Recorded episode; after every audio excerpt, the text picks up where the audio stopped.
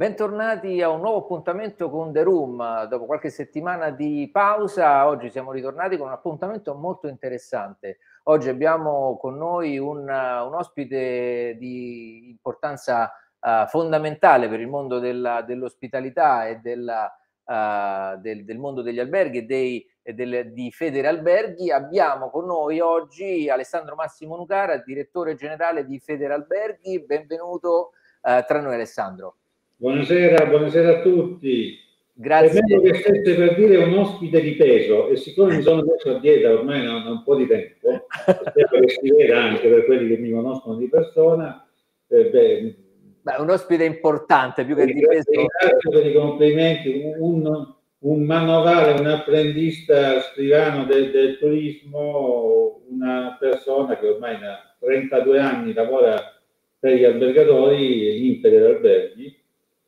Eh, sì, se non erro, proprio qualche giorno fa sono stati festeggiati i trentadue anni, giusto? Sì, succede questa cosa incredibile sui social. Eh, io amo alcuni social, per esempio sono un compulsivo utilizzatore di Twitter, eh, ne frequento meno altri, non sto più da, su Facebook da quindici venti anni, sto su, poco su LinkedIn, ma LinkedIn da solo ricorda agli altri i tuoi anniversari, per cui una mattina hanno cominciato tutti a farmi gli auguri. Gli auguri Massacrato! E io ne approfitto per scusarmi con i tantissimi ai quali ancora non ho risposto, perché su LinkedIn ci passo raramente, quindi quando vado lì mi accorgo che c'è una strizza di messaggi. Ecco, se, se mi volete scrivere usate Twitter, ecco. Ecco. La, la parte interessante del messaggio può essere questa. Ecco, però diciamo che i, i social ci aiutano tantissimo per, anche per comprendere quelli che sono un po' uh, i trend che viviamo tutti i giorni. Io ne approfitto della, della tua presenza qui oggi uh, per toccare un tema un po' particolare, quindi andiamo, andrei direttamente a, a, a scoprire il nervo. Uh, dai social stiamo leggendo tantissimo, che poi dopo leggiamo anche sui giornali, Uh, le difficoltà che gli albergatori oggi stanno incontrando nel uh, trovare le risorse, nel cercare le risorse. Ecco, sono state fatte tantissime ipotesi, tantissime uh, scenari. Uh, secondo uh, Federalberghi, qual è il reale problema per cui non si riescono a trovare le risorse sia temporanee per la stagione che anche per gli alberghi aperti tutto l'anno? Allora, cominciamo a dire che il problema è complesso, quindi invito tutti, a fronte di una situazione di difficoltà oggettiva che c'è, perché complesso non significa modo di eluderlo, il problema è complesso ed è grave, perché siamo arrivati al punto che ci sono imprese, non solo alberghiere, che devono rifiutare i clienti perché non hanno personale a sufficienza per poter erogare il servizio. E come dire, tra le tante iatture eh, di cui si può soffrire in questo momento, dopo due anni rotti in cui i clienti non c'erano, vedere che i clienti tornano e noi dobbiamo in qualche modo dire no grazie, è, fa piangere il cuore. Sarebbe meglio che non accadesse. Quindi il problema c'è, il problema è grave. Qualcuno dice colpa del reddito di cittadinanza, ci arriverò poi perché anche il reddito di cittadinanza ci mette del suo, ma come dicevo è una questione articolata.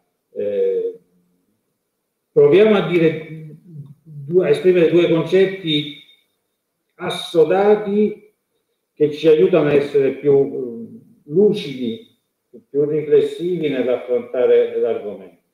Uh-huh. Il primo non è un problema solo italiano. Vi posso assicurare che mh, la mia chat con i colleghi degli altri, i direttori delle altre ventotto federalberghi europee, questa cosa c'è dappertutto. Mh, per chi segue i colleghi irlandesi ha visto che l'altro giorno i colleghi irlandesi hanno lanciato una serie di comunicati sullo shortage di personale. Se posso aggiungere una cosa a questo, ti dico che anche negli Stati Uniti, io ho un, un mio riferimento, un mio amico negli Stati Uniti è Anthony Melchiorri, eh, che vabbè, è un grande eh, entertainer televisivo, G M di tantissime strutture alberghiere, è stato e lo è, e anche lui segnala che negli Stati Uniti c'è lo stesso identico problema di uno shortage di, eh, di personale. non è un problema solo degli alberghi o solo del turismo. All'interno del turismo, come dire, i, i cugini della ristorazione eh, soffrono come eh, più di noi, ma eh, complice anche un altro tipo di bonus che è quello del centodieci per cento, l'edilizia è, è esplosa. Anche qui ci sarebbe da fare tanti discorsi pro e contro eh, del tema. La metalmeccanica, eh, l'impiantistica, tutti avvertono il problema. Uh-huh. Noi lo avvertiamo più degli altri. C'è un sindacalista, un amico mio, che qualche anno fa mi disse: in questo settore è molto facile uscire, forse perché è troppo facile entrare. Uh-huh. Era il suo modo di dire, che abbiamo nel tempo un po' abbassato l'asticella. Eh, il che non sempre è negativo, eh? non sempre è negativo, però a forza di abbassare l'asticella, abbassare l'asticella, poi c'è il rischio anche che ci sia uno smarrimento complessivo del senso. Eh, io faccio un ultimo inciso di carattere, diciamo, gene- generale e poi vengo al sodo. Uh-huh. Il venti settembre del duemilauno, quindi nove giorni dopo uh, l'attacco alle Torri Gemelle, io ero in un grande albergo di Venezia assieme a altri colleghi di altri paesi europei a presentare una ricerca fatta dalla nostra associazione europea sulle prospettive a medio termine, a cinque anni, quindi nel duemilauno parlavamo del duemilasei, del mercato alberghiero europeo, e sulla base delle risposte degli albergatori il primo problema che veniva denunciato nel duemilauno dagli eh, imprenditori alberghieri di tutta Europa era trovare personale qualificato.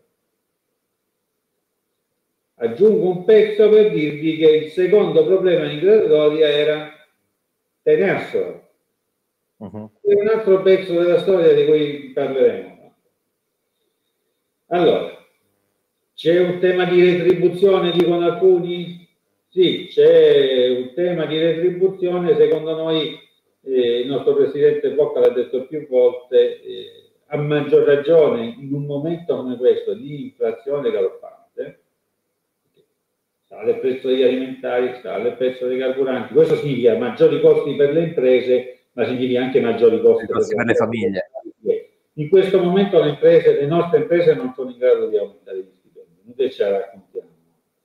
Non commettiamo l'errore di immaginare che due weekend andate bene più la Pasqua, cioè noi oggi veniamo da una Pasqua buonina, da un venticinque aprile buono, da un due giugno molto buono, ma non pensiamo che con due weekend e mezzo noi risolviamo i problemi di due anni di pandemia. Noi abbiamo da ritornare ai livelli del duemiladiciannove e ancora non ci siamo. Tra un po' ci saremo, spero, come numeri. Prima di arrivarci come ricavi ci vorrà ancora un po', ma poi ci abbiamo da pagare due anni di debiti. Uh-huh. E qui credo che mh, non basteranno due anni per pagare due anni di debito. Quindi, premesso che le imprese in questo momento sono in una condizione di difficoltà, premesso che le aspettative dei lavoratori sono più che giustificate e comprensibili, allora, la prima leva su cui agire è quella del cuneo fiscale. Certo. Indubbiamente. È solo in quel modo che si può far sì che arrivi a chi lavori una maggiore remunerazione. Io non, so, non ne faccio neanche una questione di giusta o sbagliata, equa o non equa. In questo momento i prezzi sono, rispetto a sei mesi fa, fare la spesa costa un bel po' di più, uh-huh. I stipendi non sono cambiati, se no ci raccontiamo trottole, e le imprese non sono in grado di aumentare. Quindi bisogna trovare la quadra. Quello è un primo pezzo, quindi livello retributivo. Uh-huh. C'è un secondo pezzo che ha riguardo, mh, non è un ordine di importanza, eh, ve li sto proponendo così come mi vengono in mente in ordine randomico. Certo. Il famoso reddito di cittadinanza. Il reddito di cittadinanza in sé non è sbagliato, è una misura sociale che si preoccupa di tutelare le persone che non sono in grado di lavorare o che, pur essendo in grado di lavorare, fanno fatica a trovare un posto di lavoro. Questo deve essere l'obiettivo, un ammortizzatore sociale, se volete chiamare così. per come è stato costruito in Italia è, ahimè, un incentivo a rimanere seduto sul divano. Poi mi dicono, ma per cinquecento euro non si resta seduto sul divano? Anzitutto è da vedere. Dopodiché vi dico anche che è aumentata, e questa, siamo stati eh, storicamente accusati di non essere sempre attenti il dovuto rispetto alle leggi e dei contratti, è aumentata la quantità di lavoratori che vengono a dirti sì, vengo a lavorare da te ma in nero. Quindi praticamente un'autodistruzione totale, il mercato del lavoro viene distrutto così. Non è che quello con la cittadinanza vuole stare sul divano, no, no, vuole prendere i cinquecento, seicento, settecento, per arrivare a milleduecento, si arriva anche a milleduecento, ma per arrivare a milleduecento si piace una situazione un po' più complicata. Molto seria. Questa è la media delle due cittadinanze. E poi si prende i suoi cinquecento da una parte e magari vorrebbe prendersene altri mille dall'altra, il nero, cosa che è sbagliata, è vietata, è sconsigliabile, è scon sicuramente sconsigliata da Federalberghi, okay. Tutti gli imprenditori eh, siano consapevoli del rischio e dello sbaglio di percorrere vecchie strade che una volta magari potevano essere più tollerate, oggi non sono per niente comprensibili. Quindi quello è un altro pezzo, perché se lo Stato ti paga per stare a casa per non lavorare, un po' di concorrenza al lavoro, alla fatica del lavoro c'è. Uh-huh. C'è un pezzo che ha riguardo con, eh, lo dico col massimo garbo possibile, ma anche questo è un tema abbastanza tosto. Il nostro è un settore in cui si lavora eh, quando gli altri si divertono, quando gli altri si riposano, quando gli altri vanno in vacanza. E, e così c'è poco da fare, si lavora il sabato, si lavora la domenica, si lavora l'estate, si lavora il capodanno. Io non sono fra quelli che dicono che i giovani non hanno voglia di lavorare, eh? Uh-huh. Però è certo che bisogna avere una propensione, bisogna in qualche modo stremare. Eh, se tu sei uno di quelli che ritieni che il sabato e la domenica devi stare lì a casa, in discoteca o a giocare a calcetto, probabilmente perché ci sono anche nel nostro settore dei bar che sabato e domenica sono chiusi, o degli alberghi d'affari. Oggi è sempre più difficile creare distinzioni, ma mi ricordo quando eh, andavo in Bocconi a Milano eh, a seguire dei corsi che iniziavano lunedì, la domenica sera in albergo c'ero io solo, io e il portiere di notte. Sì, in effetti prima, eh, soprattutto una destinazione come Milano, prettamente business, non aveva nessun tipo di appeal turistico eh, leisure, e quindi eh, ovviamente durante il fine settimana era un mortorio vero. C'erano alberghi di Milano che d'estate chiudevano per ferie, uh-huh. E i lavoratori di quegli alberghi potevano fare le ferie regolarmente nel mese, nelle due o tre settimane normali nel mese di agosto. Oggi non è più ipotizzabile, perché fortunatamente quella destinazione si è saputa reinventare, affacciandosi anche su altri mercati, uh-huh. Uh-huh. Tipicamente del leisure e non solo. Eh, quindi c'è questo tema qui, che non è solo un tema di fatica o di sacrificio, ma è proprio un tema di, di, di di propensione, se, se vuoi il posto o se vuoi il lavoro, io lo dico così, perché eh, da noi c'è molto lavoro, mh, ci sono pochi posti di lavoro intesi in senso stati, statico.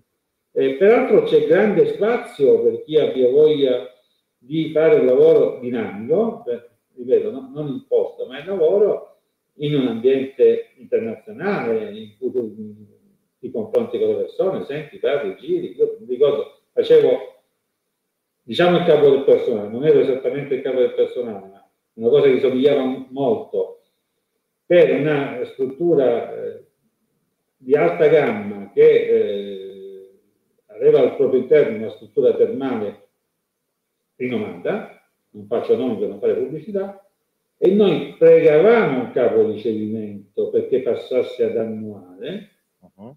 E lui voleva rimanere stagionale, perché lui sei mesi l'anno lavorava in quell'albergo e sei mesi l'anno andava in giro per il mondo, ma tosto, eh, si faceva le sue camminate sul Negev. Uh-huh. E, allora, ci sono anche gli estremi, questo che vi sto citando evidentemente è un estremo, certo. Però eh, bisogna avere, e qui passa un altro tema, anche noi la capacità di valorizzare gli aspetti positivi del lavorare in un contesto come questo. Ecco, e proprio su questo punto vorrei lanciare una provocazione. eh, non è magari che eh, gli imprenditori, ovviamente parliamo del nostro mondo, mondo turistico ricettivo, del mondo alberghiero, mondo ristorativo, eh, mettono a disposizione dei posti di lavoro e non dei percorsi di carriera, perché oggi si parla moltissimo di questa distinzione, no? Eh, io ho bisogno di riempire quel posto e quindi ti offro quel posto. E magari eh, qualche giovane oggi, visto che come sono i cambiati sicuramente i turisti, sono cambiati anche le modalità di accoglienza dei turisti, la, di, di, di eh, coccolare i turisti, quindi le modalità dei lavoratori nel settore, non è magari che c'è questo tipo di, di eh, passano il termine, negligenza da parte degli imprenditori? Sì, infatti, non so se sia negligenza, questo aspetto c'è, la prospettiva di carriera interna alla singola azienda sul mercato italiano, io direi soprattutto a causa delle dimensioni medie delle aziende, che sono medio piccole, ricordiamoci che l'albergo medio italiano è un tre stelle con trenta camere poco più, e sono a gestione familiare, cosa per la quale non c'è nulla di, di male, perché anzi abbiamo costruito un sistema economico sulle gestioni familiari, ma è chiaro che se quella è un'azienda di gestione familiare sai una probabilità in meno di diventare direttore di quell'albergo, perché probabilmente il direttore sarà il titolare o suo familiare in eterno, o magari no, poi le cose cambiano nella vita, diciamo, il percorso. Io mi sono inventato anni fa, non so se è condivisa questa cosa, è un, un escamotage dialettico, uh-huh. il percorso, la crescita diagonale anziché orizzontale. Okay. Cioè, se lavori in una struttura medio-grande, in cui le figure, esistono figure mediane ed esistono figure di vertice che hanno dei vice, cioè se tu sei vice direttore poi magari mh, diventi vice direttore, un giorno potrai diventare anche direttore all'interno di quell'albergo, uh-huh. ma se in quell'albergo il posto di vice direttore non c'è, il salto da caporicevimento a direttore si fa, ne, ci sono tanti fiordi professionisti che l'hanno fatto e altri ancora che poi sono diventati imprenditori, ma un po' meno facile. È più facile eh, vedere persone che oggi stanno al gradino A nell'azienda Y, che domani stanno al gradino B un po' più alto nell'azienda Z e via dicendo, quindi si spostano lateralmente, man mano che cambiano azienda crescono di livello, magari cambiando tipologia di azienda un po' più grande o tipologia di mercato. Queste cose le abbiamo viste in maniera molto eh, spiccata, analizzando eh, negli anni i movimenti nel settore, così come il mercato stagionale, che per alcuni versi è molto segmentato, per cui il passaggio da azienda stagionale a azienda annuale è, è, diciamo, non è immediato, eh, offre però un tasso di rotazione, la possibilità, diciamo, di fare esperienze molto molto più velocemente di quanto non accade in altri contesti. Eh, ecco, que... c'è, da, c'è da dire che le, le, le grandi catene internazionali su questo sono più brave. Ecco, in, in effetti, ecco, qui volevo un po' uh, poi arrivare con il discorso, no? All'estero diciamo che è un po' più semplice, tra virgolette, perché? Perché proprio il contesto è totalmente differente. In Italia, come ricordavi tu, uh, c'è una maggioranza di uh, strutture ricettive a gestione familiare, o piccoli gruppi, eh, sempre comunque sia a gestione familiare, mentre all'estero c'è una eh, stragrande maggioranza di strutture eh, di compagnie internazionali. Eh, abbiamo, stiamo assistendo dalla fine della pandemia ad, ad oggi, ma in programmazione sempre di più, alla, all'arrivo in Italia, allo sbarco in Italia di grossi marchi che magari o si stanno rafforzando perché avevano delle Eh, presenze magari alla spicciola o eh, addirittura ex novo di, di strutture che proprio non avevano nessun tipo di eh, flagship qui in Italia. Ecco, può essere un, uh, un punto positivo l'ingresso in Italia di grossi marchi eh, o può essere un punto negativo nei confronti dell'attuale offerta uh, di ospitalità?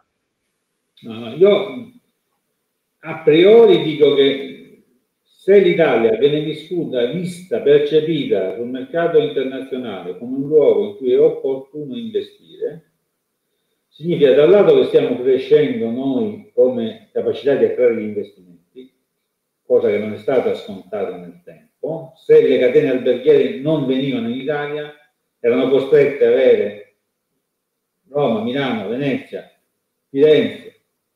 Quando sono arrivato io in Federalberghi trentadue anni fa, c'erano due Hilton in Italia, una a Roma e una a Milano. Fine, fine della storia.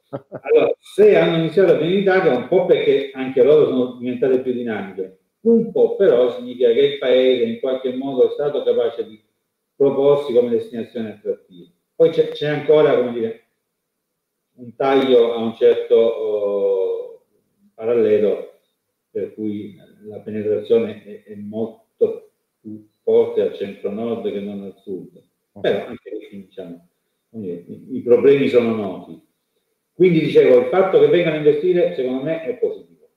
Eh, il fatto che eh, molto spesso, non ci sono solo i cinque stelle lusso delle catene che, che aprono in Italia, ma il fatto che molto spesso queste aperture sono mh, relative a strutture top di gamma, ancora una volta migliora la destinazione e un po' funge anche da stimolo per la destinazione. Quindi tutto bene. Eh, non sono uno di quelli che, come dire, protesta contro il colonialismo, no? Ci vengono a colonizzare, secondo me. È vero che in un momento come questo, in cui molte, alber- molti alberghi italiani si sono indeboliti a causa della pandemia, il rischio che strutture che non abbiano voglia, o imprese o imprenditori che non è che hanno voglia di mollare, che sono stremati, siano costretti ad abbandonare una tradizione eh, a volte secolare, imprese familiari importanti, non perché vogliano, ripeto, o perché non siano capaci, o perché non abbiano uh, voglia di investire, ma perché sono stati, come dire, fiaccati da due anni di disperazione. Ecco, lì quello è un campanello d'allarme, ma prescinde dal fatto che venga lo straniero a rilevarlo. Bisogna fare in modo che chi desidera rimanere sul mercato e continuare il proprio lavoro venga messo in condizione di farlo, e bisogna nello stesso momento, in modo, e anche qui a prescindere dal fatto che ci sia un investitore straniero che subentra, che chi legittimamente decide di cambiare mestiere lo possa fare senza essere, come dire, inchiodato da strumenti normativi che a volte ti impediscono di cambiare formula o di condannano quell'immobile a una determinata destinazione. Non è facile, perché ci sono de- degli impatti urbanistici dietro, uh-huh. che non, non hanno a che vedere solo con gli oneri di urbanizzazione, ci sono gli impatti urbanistici dietro che vanno valutati. Ci sono alcune località, più tipicamente stagionali, in cui sono più facilmente gli imprenditori turistico-ricettivi poco propensi a una politica del comune che favorisca il cambio di destinazione, tanto per cambiare, chiamare le cose con il loro nome e con il loro cognome. E però, in un momento in cui tutti si possono divertire a fare alberghi, pseudo alberghi, o finti alberghi, alberghi clandestini, e entrare e uscire dal mercato come gli piace fare, che siano solo gli alberghi a essere condannati per legge a dover fare determinate cose o a non poterne fare le altre, ecco, questo è il mercato. Cioè, o ci mettiamo in testa che questo è un mercato dinamico, e allora tutti devono essere in grado di poter competere con lo stesso dinamismo. Penso ad esempio alla ristorazione per i non alloggiati, che per tanti anni in tanti posti ha costituito un muro importante. Penso al fatto che in questo momento c'è una richiesta, ma non lo stiamo scoprendo adesso. Io ricordo un manuale di Scherer, mi sembra che fosse di Marriott, cinque sei anni fa, su long stay, che iniziava a dire: occhio, camere più grandi, occhio, non solo camere per dormire, ma anche camere per abitare. Quindi, se ci vogliono camere più grandi, anche io che eh, di mestiere faccio un'altra cosa, lo so. Dopodiché, modificare le caratteristiche di un building alberghiero non è la stessa cosa che cambiare il menù di un ristorante, perché tu passi da pizzeria al ristorante cinese abbastanza facilmente. Ma forse pizzeria no, perché ci vuole il forno e legno, ma dal ristorante giapponese. Allora, invece passare eh, da a, albergo con le camere singole, ve le ricordate le camere singole? Albergo, ce ne stanno ancora, eh? ce ne sono ancora, ne ho incontrati tantissimi ancora che hanno le, camere singola singola proprio. Per dire che il mercato non va mai banalizzato. L'altro giorno ho fatto una interessantissima chiacchierata con un signore che opera sul mercato delle residenze universitarie e mi ha detto: io sono probabilmente l'unico al mondo che ha bisogno quasi esclusivamente di camere singole, perché su quel mercato è giusto che eh. sia così ed è così. Allora, dicevo, l'investimento, diciamo, una linea di tendenza abbastanza chiara, poi nessuno di noi è la sfera di cristallo, non io quantomeno. Uh-huh. L'investimento in direzione di, di ambienti più ampi, di, di camere per soggiorni di, di durata non brevissima, poi ci sono tutti i ragionamenti sullo smart working, sul, eh, su questi nomadi digitali. Io ne ho conosciuti alcuni, quindi pensavo non esistessero. Eh, sono non... reali, sono reali. Una è mia nipote, una è mia nipote, beata lei, sta, lavora in Lussemburgo, ma ogni tanto, zio sono in Croazia, zio sono alle Baleari, sto dieci giorni qui, quindi esistono, non sono ancora una realtà, diciamo, diffusissima, ma esistono. Allora, come si risponde a, questi, a, queste, a questa domanda spesso al mercato? Perché la domanda c'è, sapendo che per rispondere ci vogliono investimenti cospicui, che devi spostare i muri, e quindi no, non è così facile. Eh, E sapendo che a volte poi quello che ci dicono i guru, non so se tu sei, sei, sei un guru, tu, Riccardo, no? No, eh, io mando a fanguru, però oltre quello non faccio. Allora, se, voi, se voi tre anni fa aveste chiesto a un artista come immaginava un albergo nuovo, vi avrebbe disegnato uno spazio in cui sicuramente c'era un luogo per il co-working, c'erano dei, dei cuscinoni per terra in cui una clientela internazionale giovane con il laptop sulle ginocchia eh, lavorava, interloquiva in otto lingue con i suoi vicini di cuscinone e poi magari arrivava uno e gli portava del cibo eh, e, e tutti erano felici e contenti e probabilmente era uno scenario credibile. Oggi, dopo due anni di pandemia in cui abbiamo avuto paura di avvicinarci agli altri, in cui ci siamo voluti chiudere nelle nostre stanze, eh, cosa accade?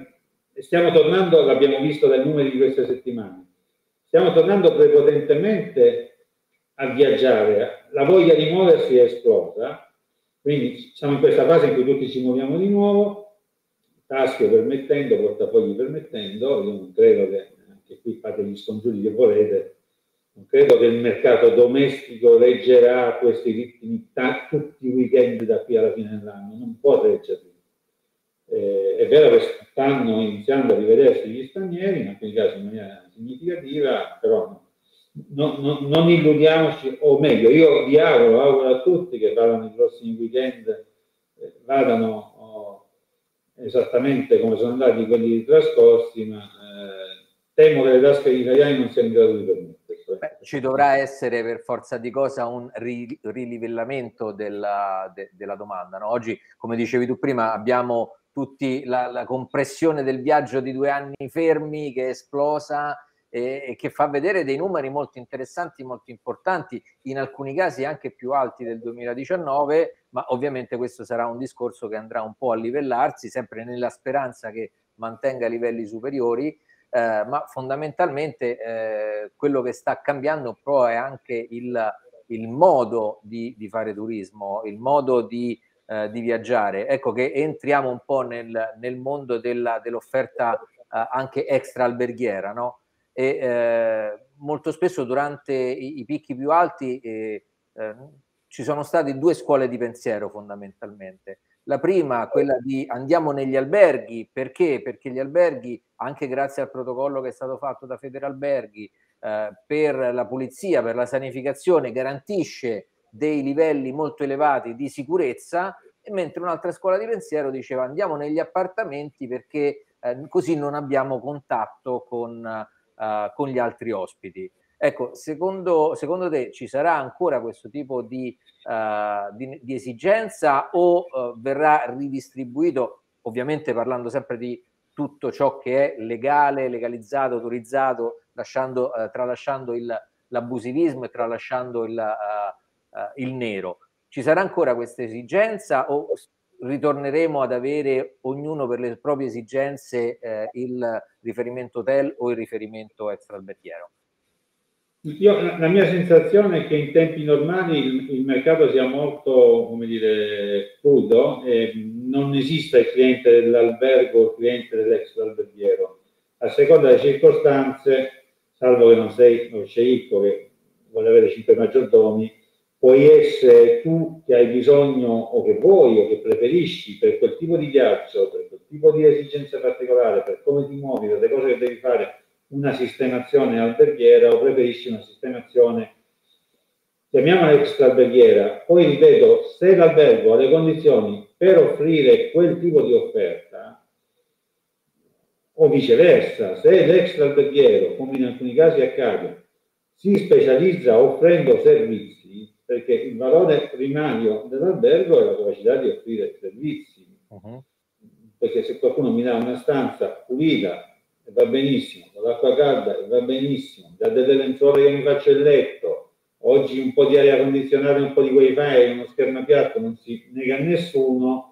Ci sono, se, se guardate alcuni aspetti della classificazione alberghiera, fanno quasi sorridere, perché ricordo le discussioni sull'aria condizionata a mare, io. Sì. Non c'è bisogno, perché tanto si viene la finestra aperta. Esatto. Però, ma c'è ancora, c'è ancora quella legge che, che credo che sia durante, stata fatta durante il fascismo, poco prima, dell'obbligo delle sputacchiere negli hotel.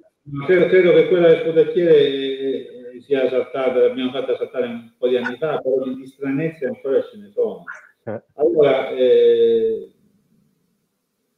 venendo alla domanda che ponevi tu, quando torneremo a questa nuova normalità che ancora si sta costruendo, abbiamo smesso di usare la mascherina, ben, bene, io dico bene fino a un certo punto, in alcuni contesti è bene averla in tasca, eh? Eh, hanno riaperto le frontiere, tutte cose positive. Quando torneremo a questa nuova normalità, prevarrà la voglia di socialità o prevarrà la voglia di sicurezza? Uh-huh. Saremo bravi noi a far capire che il trattamento professionale offerto all'interno dell'albergo offre maggiore sicurezza? O prevarrà il mainstreaming che durante la pandemia c'è stata, vanno all'appartamento per cui, perché sto più sicuro, mi veniva da ridere.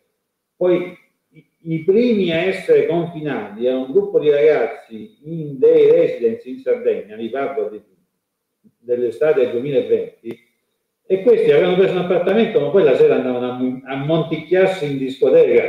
Allora dobbiamo anche fare pace con noi stessi, che se il contagio non era de né dentro la stanza dell'albergo né dentro la stanza dell'appartamento. La stanza dell'albergo, a differenza della stanza dell'appartamento o di molte stanze dell'appartamento, offriva la capacità di una polizia professionale. Noi, quando abbiamo fatto il manuale, che tu ricordavi, il manuale accoglienza sicura, ci siamo accorti, confrontandoci con virologi di fama internazionale, abbiamo fatto, qualcuno ci ha detto avete messo troppa roba, più della legge, sì, più della legge, perché un pizzico di sforzo in più per dare più sicurezza all'ospite. Ma quando ci siamo confrontati su alcune cose, ci siamo accorti che i manuali, ma non solo i manuali delle aziende più che erano dei veri e propri manuali, ma le procedure delle aziende già comprendevano molte delle cose che abbiamo scritto nel manuale, perché già le, le facevano, perché è naturale farlo. Certo, certo. Ci siamo addirittura, quando abbiamo tutti quanti dovuto, perché la norma ce lo prescriveva, andare a vedere il dosaggio dei disinfettanti eh, anti-Covid, ci siamo accorti che per istinto, per incuria, ditelo come vuoi, ce ne mettevamo molto più del dovuto. Perché quando due tappi di varichina in dieci litri d'acqua, ma chi mai ha fatto due tappi? Via con la bottiglia proprio. Esatto, esatto. Ma in effetti, forse non, non, non so se dico una fesseria, ma se non ricordo male, eh, i, i livelli di, di imposti dalla legge erano molto più bassi rispetto a quello che è la normalità nella, nella pulizia, nella sanificazione degli ambienti eh, alberghieri. Quando noi abbiamo scritto sul manuale che bisognava separare il percorso dello sport e il percorso del pulito, qualcuno ha detto ma non ci fate perdere tempo, abbiamo da lavorare, queste cose le facciamo da trent'anni, e qualcun altro ha detto ma volete trasformare l'albergo in un ospedale, e probabilmente era la ricerca, stavamo, diciamo, eravamo impegnati nella ricerca di una giusta via di mezzo che sotto la spinta di un poderoso evento negativo, perché così è stata la pandemia, ci ha portato comunque a rileggere alcuni processi, e io penso che alcune cose, l'ho anche scritto su LinkedIn, ecco, questa è una delle cose che mi sono divertito a scrivere su LinkedIn, ci vado poco ma sta lì da qualche parte, alla fine abbia voglia, ci sono alcune cose alle quali non rinunceremo più, certo. Non rinunceremo noi e non rinuncerà il cliente. Io ricordo di aver letto una roba di un impiegato di banca, uh-huh. che alla fine della sua giornata lavorativa guardava il sei pareti di plexiglass posto davanti alla sua postazione, e l'espressione era più o meno questa: mi sembra il parabrezza della mia automobile dopo duecento chilometri in autostrada. Non mi rendo conto di quanto i miei clienti sputacchiassero. Io la pandemia spero che vada via presto, ma il, il separe di vetro spero che non vada via mai. Eh, certo. Mio papà ha ottantotto anni, la sua dottoressa per una strana ragione si era sempre rifiutata di mandare le prescrizioni mediche per email, nonostante ci fosse già una legge in Italia da quattro anni che consentiva la, il promemoria, non è più neanche una ricetta, perché sta tutto nel cervellone del Ministero della Sanità. Uh-huh. Adesso tranquillamente fa un colpo di manda una mail, anche lui ha ottantotto anni, e la dottoressa gli manda: ma perché mai uno deve andare a fare la fila dal medico e lì veramente rischiare di ammalarsi quando tutto questo è più semplice? Eh, questa è proprio un, un, la parte, diciamo, positiva da un certo punto di vista del, de, del disastro della pandemia.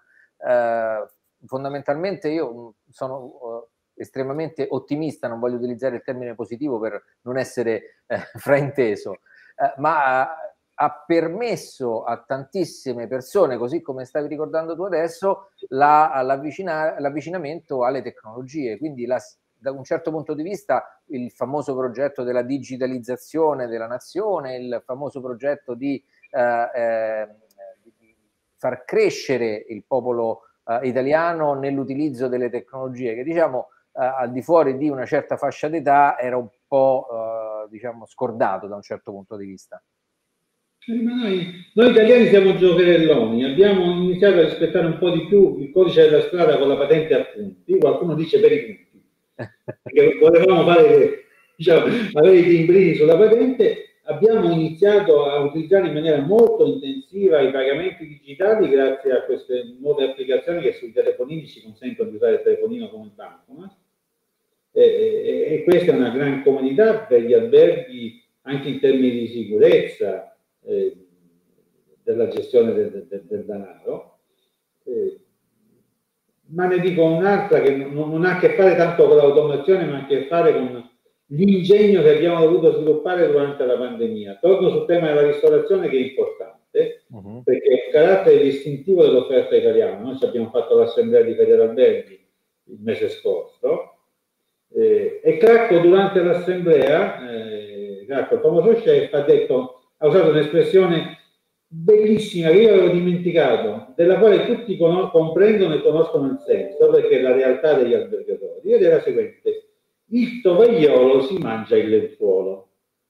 Perché tutti coloro che hanno a che fare con la gestione di un ristorante in un albergo sanno quanto sia complicato, anche in considerazione della dimensione media di cui parlavo prima, trenta grammi, del fatto che in Italia si vive bene all'aperto e si mangia bene fuori, del fatto che tu, se c'hai trenta camere, bene che vada, la sera farai quindi trenta coperti, quaranta cinquanta, e non campa un ristorante con cinquanta coperti.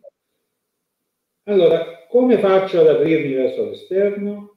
È un, una discussione che portiamo avanti in tanti da anni, eh, in alcuni casi sul versante normativo, cioè l'autorizzazione mi consente di farlo, ma anche sul versante di tipo economico, commerciale. Ma è anche un'abitudine un po' anche italiana, no? Noi avendo la, la fortuna rispetto alla, all'offerta straniera di avere veramente in ogni angolo un ristorante che, benché non sia stellato, è di qualità eh, molto elevata rispetto a quello che troviamo all'estero, dove invece hanno eh, il punto di riferimento nel, nel ristorante dell'hotel. Quindi noi si è sempre un po' visto l'hotel, il ristorante dell'hotel come eh, o mangi male oppure ti fanno piangere quanto è alto il costo, no? Che poi in realtà non è così. Bisogna, bisogna eh, diciamo, far girare la macchina in un altro modo, perché alla vecchia maniera abbiamo visto che non gira, tant'è che chi proprio doveva lo dava in appalto, lo dà in appalto, chi può dice sai che c'è, siccome non sono costretto, io il lenzuolo non lo mangio io, non lo faccio mangiare al tovagliolo. Allora, in questa dinamica qui, per esempio, la capacità che alcune eh, strutture hanno avuto nel proporre alla cittadinanza, perché non è tanto dentro o fuori, ma quanto cambiare il bacino di riferimento. Quindi io vendo i miei servizi non solo al forestiero, perché l'albergo in genere lo utilizza in genere fuori, ma in, entro nella logica in cui io vendo il mio servizio al mio vicino di casa, e questo vale per la spa. Conosco un albergo di Parma, ma non è l'unico in Italia certamente, ma mi viene in mente quello in cui nelle sale riunioni si fanno le riunioni di condominio. Noi siamo abituati a vedere le riunioni delle case farmaceutiche, piccole e grandi costi. La riunione di condominio è un po' inconsueta, ma significa che quell'albergo si è ricavato una nicchia nella città e eh, vende servizi ai suoi vicini di casa. Allora, portare il cibo a domicilio è uno dei, dei clienti, o lavorare su takeaway, un po' più difficile l'albergo perché non amiamo sempre avere del traffico in casa. Eh, però dipende da come è fatta la struttura, potrebbe avere un, un accesso separato. È stato un esperimento interessante per molte strutture. Va abbandonato? Può essere mantenuto? Su alcune piazze stiamo ragionando con i grandi player della distribuzione, quindi quei signori che muovono i rider, uh-huh. perché eh, se l'albergo per le sue scelte o per le sue, i suoi vincoli deve tenere la cucina aperta ventiquattro ore al giorno, e allora eh, voi capite... Bisogna farla produrre, ovviamente. Eh, avere una macchina che se sei sulla piazza di Milano ventiquattro ore al giorno, anche semplicemente la cotoletta, ma ogni mezz'ora ti arriva un ordine, e, perché tu devi avere comunque il personale là, eh, i conti cominciano a girare in un modo diverso. Non significa che tutti gli alberghi di Milano domani mattina faranno consegna a domicilio, significa che ci sono stati degli stimoli che ci hanno portato a pensare di poter fare anche delle cose diverse dal tradizionale.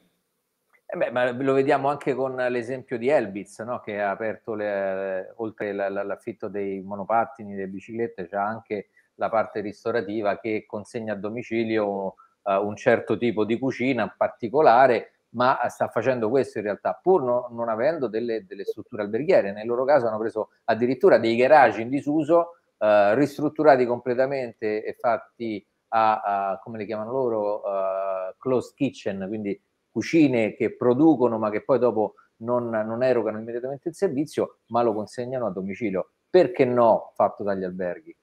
C'è un tema, adesso tu hai detto closed kitchen, siccome voglio far vedere che adesso io sono anch'io l'inglese, c'è un tema per esempio di dark kitchen, uh-huh. che è un'altra bella sfida, perché non adesso io non, non penso necessariamente ai centri di cottura delle mense scolastiche ospedaliere, che pure danno il loro servizio onestamente, ma una parte dei costi difficili da gestire può trovare anche risposta in una formula che vede le aziende consorziarsi, se fanno le aziende tutte quante insieme, o rivolgersi a un fornitore che è in grado di eh, erogare questo tipo di servizio. Mi ricordo eh, per saltare di palo in frasca ma rimanere sempre nel, nell'argomento, e poi così mi riallaccio al tema iniziale. Ricordo un albergatore di Milano che più di venticinque anni fa aveva messo su un bel forno a vapore, non parlavamo ancora, c'era di microonde, ma non era un microonde, era un forno a vapore, c'era dei cibi, una sorta di precotti. Lui aveva una clientela business mh, da commessi viaggiatori, quindi non c'era il grande eh, amministratore delegato. Persone che quando faceva tardi l'aereo arrivavano in un albergo e potevano mangiare. Allora, eh, per diecimila lire, al tempo c'erano ancora le lire, quei signori erano contenti di mangiare un piatto caldo, magari una bistecca con delle patate. Ah, uh-huh. Uh-huh. Eh, questo signore dava mille lire al portiere di notte, per mettere in funzione il forno. Poco più di mille lire costava il piatto, eh, sapere fare tutte quante le sottrazioni, le addizioni. Margini incredibili praticamente. È una roba che fino a ieri erano tutti contenti, il cliente che altrimenti non avrebbe mangiato, o se fosse uscito a mangiare avrebbe pagato di più e non ha detto che avrebbe mangiato meglio. Il portiere di notte, che se ne arrivavano cinque sei a sera, fate la moltiplicazione per ventidue, vedete cosa succedeva alla fine del mese, uh-huh. e l'albergatore che quindi alla fine dava un servizio in più. I conti facevano sorridere. Certo, certo. Era la formula per tutti, era la formula di venticinque anni fa. Oggi per esempio ci sono case famose, non faccio nomi anche qui per non fare pubblicità, che offrono dei prodotti di media qualità. Certo, se uno vuole il ristorante sopraffino non è quello il prodotto, ma se uno ha bisogno di mangiare a un prezzo ragionevole si trova una quadra che, che soddisfa tutti. Mm-hmm, certo. Eh, prima parlavi di eh, relativamente al, alle risorse, che è stata probabilmente abbassata un po' l'asticella eh, qualitativa e conseguentemente eh, il, il servizio che poi viene erogato è eh, diminuito di qualità.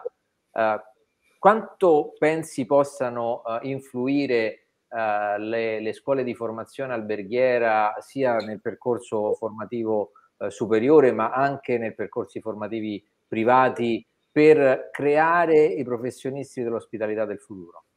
Allora, scuola, scuola, scuola. No, no, purtroppo la scuola è difficile che produca effetti a brevissimo termine. Poi alcun, ci sono anche corsi da due settimane che danno delle competenze importanti, no? Rispetto alla carenza generalizzata di personale qualificato non risolveremo il problema eh, in un attimo tramite il sistema educativo pubblico e privato, eh, però non si può prescindere dal occuparsi di questo. Noi abbiamo in Italia mal contati circa quattrocento istituti alberghieri, non si chiamano più così, adesso si chiamano Ipseoa, Ipseoa, adesso hanno tutte le, le sigle particolari. Poi, poi, poi ci sono anche eh, tanti licei, perché oggi le scuole hanno un minimo di autonomia in più, fortunatamente rispetto al passato, per cui trovate un, un liceo scientifico con l'indirizzo alberghiero, turistico e via dicendo. Ma stiamo al minimo sindacale, quattrocento studi alberghieri. Immaginate che questi studi alberghieri diplomino cento ragazzi l'anno, okay? In realtà sono di più, anche perché ci sono studi alberghieri mostro. Io ho seguito il Falcone, mostro non è dispregiativo, sono enormi, giganti. Ho seguito il Falcone e Borsellino di Palermo, per partenogenesi si è diviso due o tre volte nel giro di dieci anni, perché cresceva, arrivava a mille, dicevano no, così è troppo, ne facciamo due da cinquecento, poi quei due da cinquecento crescevano e ritornavano a mille. Allora, però, ripeto, stiamo al minimo, se voi moltiplicate quattrocento istituti per cento, per cento ragazzi sono quarantamila diplomati l'anno. Diplomati con i soldi vostri, miei e delle famiglie di quei ragazzi. Non è possibile che se voi entrate in quelle scuole, nella stragrande maggioranza dei casi, fortunatamente non sempre, ma nella stragrande maggioranza dei casi, voi provate ad andarci, io ci vado, e chiede chi vuole lavorare in un albergo, si alza qualche mano, qualche mano poca, poche, ma non è perché gli altri vogliono andare in agenzia di viaggio al ristorante, è perché le scuole alberghiere sono state dequalificate in Italia, tristemente dequalificate. Se voi pensate a quello che era la scuola di storia, Uh-huh. Dirne... oggi, oggi si dice non vuoi studiare va all'alberghiero, no? I professori, cioè, i professori dell'alberghiero dicono il nostro più grande nemico è la professoressa italiana della terza media, perché dice ragazzi non, tu non ci voglio studiare va all'alberghiero. Esatto. Allora, questa cosa non va bene, questa cosa va nell'interesse di tutti, va corretta. Bisogna metterci mano seriamente. Noi da qualche anno ci stiamo lavorando, dei primi risultati sono visti, ma c'è tantissima strada da fare. Vi segnalo anche, per chi ancora non li conosca, questa novità interessantissima degli I T S. Uh-huh. Per il momento gli I T S turismo in Italia sono quattordici, moltiplicate quattordici per venticinque, perché questa è la composizione media della classe, ci sono qualche centinaio di ragazzi diplomati ogni anno all'I T S. L'I T S è una via di mezzo tra il liceo e l'università, eh, la dico male, non rendo l'idea. Quello del Veneto è stato il primo a partire, c'è un tasso di successo che vale al novantotto per cento anche durante la pandemia. Uh-huh, uh-huh. Significa, significa che se il percorso formativo è efficace, il risultato in termini di occupazione si vede subito. Noi siamo un paese che ha bisogno di dar lavoro soprattutto agli uomini, eh, scusate, ai giovani e alle donne, e più che altro al centro-sud. Uh-huh. Allora, un settore come il nostro, che ha il settanta per cento degli occupati con meno di quaranta anni, più del cinquanta per cento di eh, lavoratori donne, che c'ha nel sud Italia, anche per ragioni climatiche, ma non solo, ottime possibilità e opportunità di sviluppo, ancora una volta commette un clamoroso autogol se trascura di investire sulle eh, risorse umane. Eh, io mi, mi, mi permetto di portare un mio... Scusami, prego. Scusa, scusa, perché ci tengo particolarmente, perché il discorso che facevamo all'inizio di, di essere per alcuni versi poco appetibili rispetto a un, a un clima di sdraiati. C'è un libro che si intitola Sdraiati, carino, scrive un padre a proposito dei figli, andate a leggere se avete l'occasione. Dicevo, guardate l'effetto Masterchef. Allora, a me l'effetto Masterchef convince fino a un certo punto, perché dà una rappresentazione edulcorata del lavoro nel settore e soprattutto non è capace di trasferire la fatica che comporta lavorare nel settore, in quel caso lavorare in cucina, per cui poi tutti vogliono fare lo chef, tutti vogliono fare il cuoco e poi arrivano in azienda e si trovano, i genitori vogliono che i figli, i genitori sono contenti, mio figlio vuole fare lo chef. Com'era Bella Bellissima di Anna Magnani, qualcosa del genere. È importante, perché se invece il genitore ha l'idea che il suo figlio vada a lavorare nei servizi, pensa che il figlio è un servo, che fa una professione servile, e quindi no, un bambino per carità no, una bambina per carità no. Allora, quella, quell'effetto Masterchef è un po' come eh, quello che è successo in Italia, ad esempio, in cui Panatta e compagni hanno vinto la Coppa Davis, sia pure tutti i tennisti. Sono un po' agevolato dal fatto che mancava eh, tutti quanti per strada a giocare a tennis. Era uno sport per ricchi ed è diventato uno sport per popolo. Allora, questo effetto qui, ripeto, nonostante tutte le storture di Masterchef, questo effetto qui non lo possiamo trascurare, cioè dobbiamo inventare qualcosa per trasmettere valori, i valori positivi che la nostra professione è in grado di esprimere. Eh, mi dispiace per esempio che quattro Hotel non va.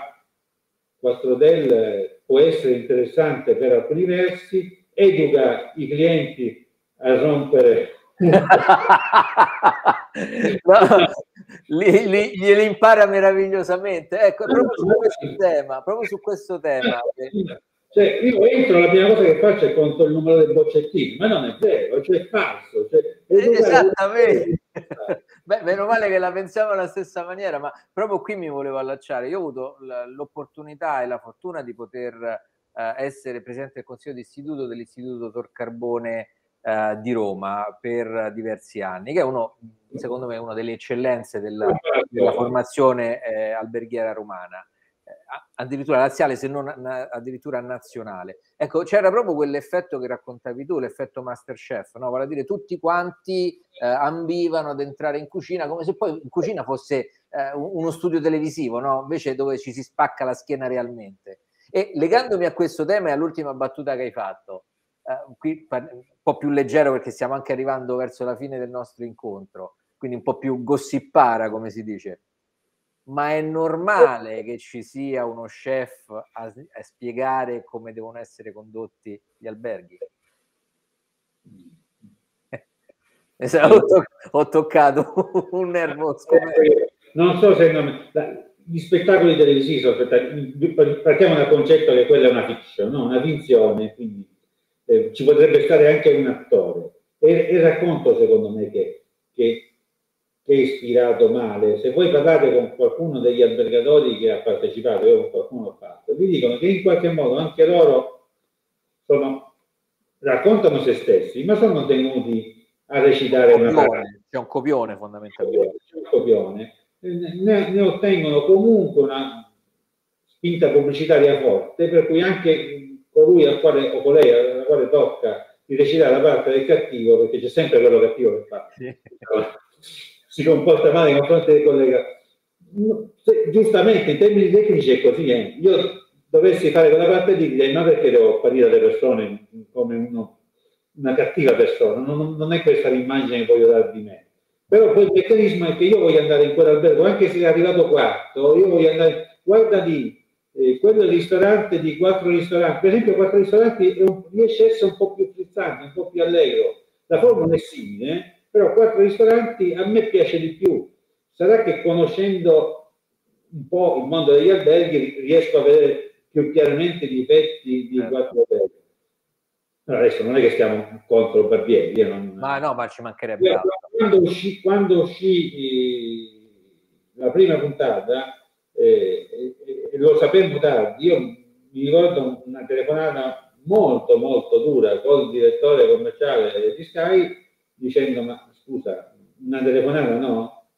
E lui mi disse candidamente: eh, l'ho saputo anch'io oggi, perché la produzione funziona anche lì, gira in un altro modo ancora. Cioè noi vediamo la televisione e pensiamo che la televisione sia un'entità granitica. Dice no, e sono venuti a venderci una cosa che era stata girata sei mesi fa, è piaciuta l'idea, è stata comprata. Certo. Poi se continuano a farlo devo ritenere che ci siano lì, sulla pay tivù i numeri sono contati al centesimo, che ci siano dei riscontri, oltre che l'audio c'è una, diciamo, un collegamento diretto, quindi evidentemente eh, la spesa vale l'impresa. Certo. Sì, certo. Si, si potrebbe fare di più, come dire, la, la figura, immaginate il direttore d'albergo di Prezzi Umani. Fantastico. Che, che senti, cioè, quello ti fa venire a voglia di fare quel mestiere. Poi ci sono state anche delle serie televisive ambientate in albergo, una si chiamava Hotel, era un po' tipo la Sbot. Sì, eh, anni, fine anni ottanta, me la ricordo anch'io. Più recente c'è un, una mamma americana che ha una figlia che è un po' ribelle, questa gestisce un, un piccolo albergo, e come sempre accade in queste fiction c'è una metafora, le storie d'amore, le storie familiari e le storie professionali. Mm-hmm. E... No, nessuno di questi ha sfondato, no? Tranne quello di Prezzi Umani, nessuno di questi ha sfondato. Vi segnalo una cosa, vediamo, non scappate via, vediamo se riesco a farvela vedere. Non riesco a farvela vedere. Tra, tra un paio di giorni noi presentiamo a Procida, eh, capitale italiana della cultura, uh-huh, un volume che si chiama ventuno edizioni per dirlo, okay. ventuno emozioni per dirlo. Sarà disponibile gratuitamente sul sito di Federalberghi a partire da martedì prossimo, quindi non sto vendendo... Solo agli, ass solo agli associati o a tutti? No, sarà disponibile per tutti, perché lo stiamo facendo... Poi è chiaro, spero e penso che gli albergatori abbiano voglia di leggerlo, piacere di leggerlo, ma lo stiamo facendo soprattutto per i clienti, non per gli albergatori. Abbiamo raccolto un certo numero di brani tratti da eh, autori importanti della letteratura moderna, che raccontano l'emozione dello stare in albergo, soprattutto l'emozione del servizio alberghiero. È un lavoro lento di pasturazione che stiamo facendo, con pasturazione per riabituare, che se no è troppo facile, io vado in quell'altra cosa lì, perché qualcuno dice costa a me, ma poi ci sono anche prezzi, o perché, perché, perché. Eh, L'importanza di andare in un posto in cui sei conosciuto, riconosciuto, servito e riverito al tuo livello di classificazione e di prezzo, perché c'è il servizio del maggiordomo personale e il servizio amichevole dell'albergo a una stella che ti dà il suo servizio fatto bene per lo standard che il cliente aspetta. Okay. Per cui vi, mi spiace non, non avere qui sotto mano la, la copertina da farvi vedere, però fra qualche giorno in libreria, ma non avete bisogno di comprarlo, se volete il pezzo di carta andate in libreria, ma sul sito di Federalberghi lo potrete scar scaricare gratuitamente.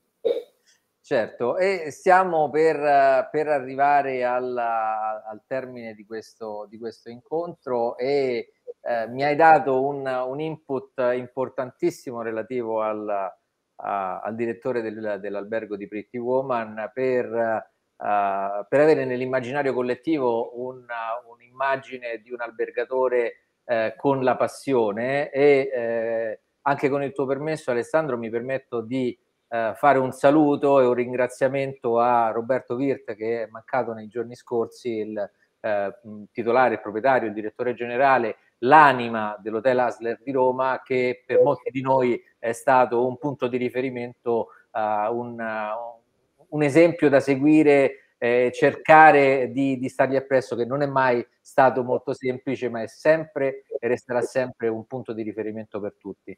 Un, gra un grande personaggio, ti ringrazio per questo ricordo, penso che tutti gli albergatori ci stanno a sentire, sicuramente quelli che l'hanno conosciuto di persona, ma anche chi ne ha sentito semplicemente parlare dell'Hassler, ma anche della persona che era Roberto Wirth, eh, ne servirà sempre un grande ricordo con affetto e con stima professionale. Io ti ringrazio tantissimo per la disponibilità, Alessandro, spero di eh, averti fatto passare un'oretta con eh, temi importanti, sicuramente eh, molto sentiti, qualcuno un po' più leggero, ma di indubbio interesse per chi ci ha ascoltato, ma soprattutto anche per chi ci ascolterà e ci vedrà eh, nel, nelle pagine di Format o sul canale YouTube di Format. Grazie davvero per, la, per essere stato con noi. Grazie a voi, buona serata e soprattutto buon lavoro a tutti, ce n'è bisogno e ci sono tutti i presupposti perché, come dire, finalmente si torni a vedere le stelle. Esattamente, viva l'ospitalità in tutte le sue espressioni, sempre che fatta con il cervello, con il cuore e con la legge. Arrivederci a tutti e buon proseguimento.